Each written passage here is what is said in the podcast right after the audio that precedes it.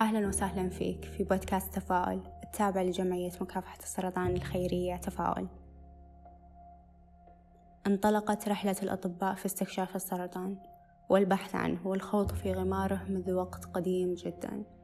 بدأ يتأرجح بنادول الطب بين الحقيقة والخرافة منذ أن بدأ الطبيب المصري العظيم إمحوتب اللي عاش حوالي 2625 قبل الميلاد. أمحوتب أحد القلائل ممن لا ينتمون إلى العائلات المصرية اللي عرفنا عنهم شيء من المملكة المصرية القديمة.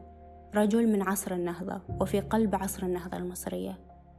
فهو إلى جانب كونه وزير في قصر الملك جورج كان أيضا يشتغل في الجراحة العصبية. نعود في التاريخ قليلا إلى 1862 حيث بدأت القصة مع شخصية غير عادية نصف عالم ونصف بائع متجول. بوصف أدق صانع آثار مقلدة عالم مصريات أمريكي. آيدوين سميث قام بسرقة ورقة بردي طولها خمسة عشر قدما. من بائع أنتيكات. كانت هذه البرجية في حالة يرثى لها. صفحاتها صفراء مفتتة. وكانت هذه الورقة المنسوخة معه حتى وفاته. وسميت ببردية آيدوين سميث نسبة إلى من اقتناها ونسخها.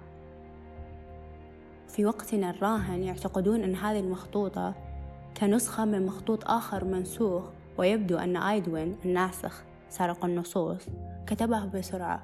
وارتكب أخطاء كثيرة مضيفا تصحيحاته بحبر أحمر في الهوامش. وتمت ترجمة هذه البردية المسروقة عام 1930 وتبين أنها تحتوي على مجموعة تعاليم للطبيب إمحوتب.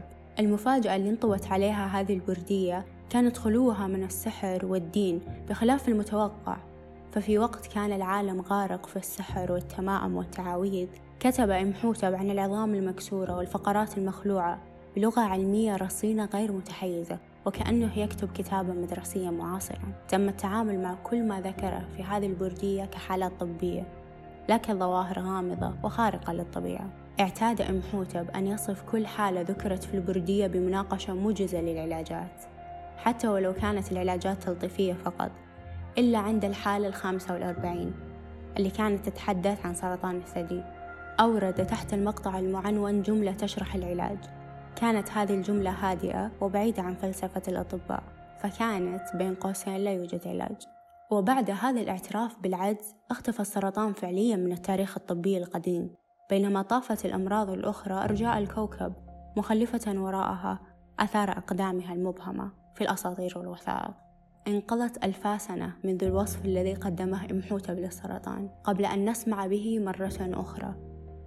جعلوه مرضا ملتحف بعباءة الصمت ومصدر للخزي والعار.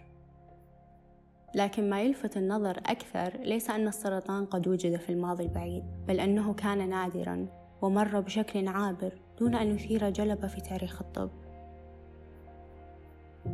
بالأربعمية قبل الميلاد وبعد الانقطاع ظهرت أول كلمة تشير إلى السرطان في الأدب الطبي.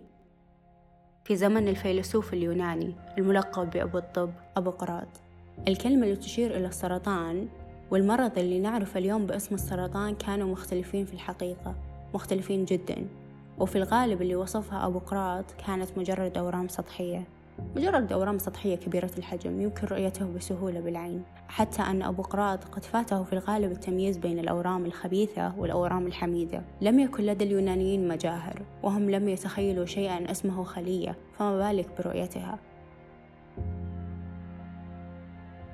وفي حديث أبو قراط عن السرطان كانت له نظرية مغوية جدا من الناحية المجازية.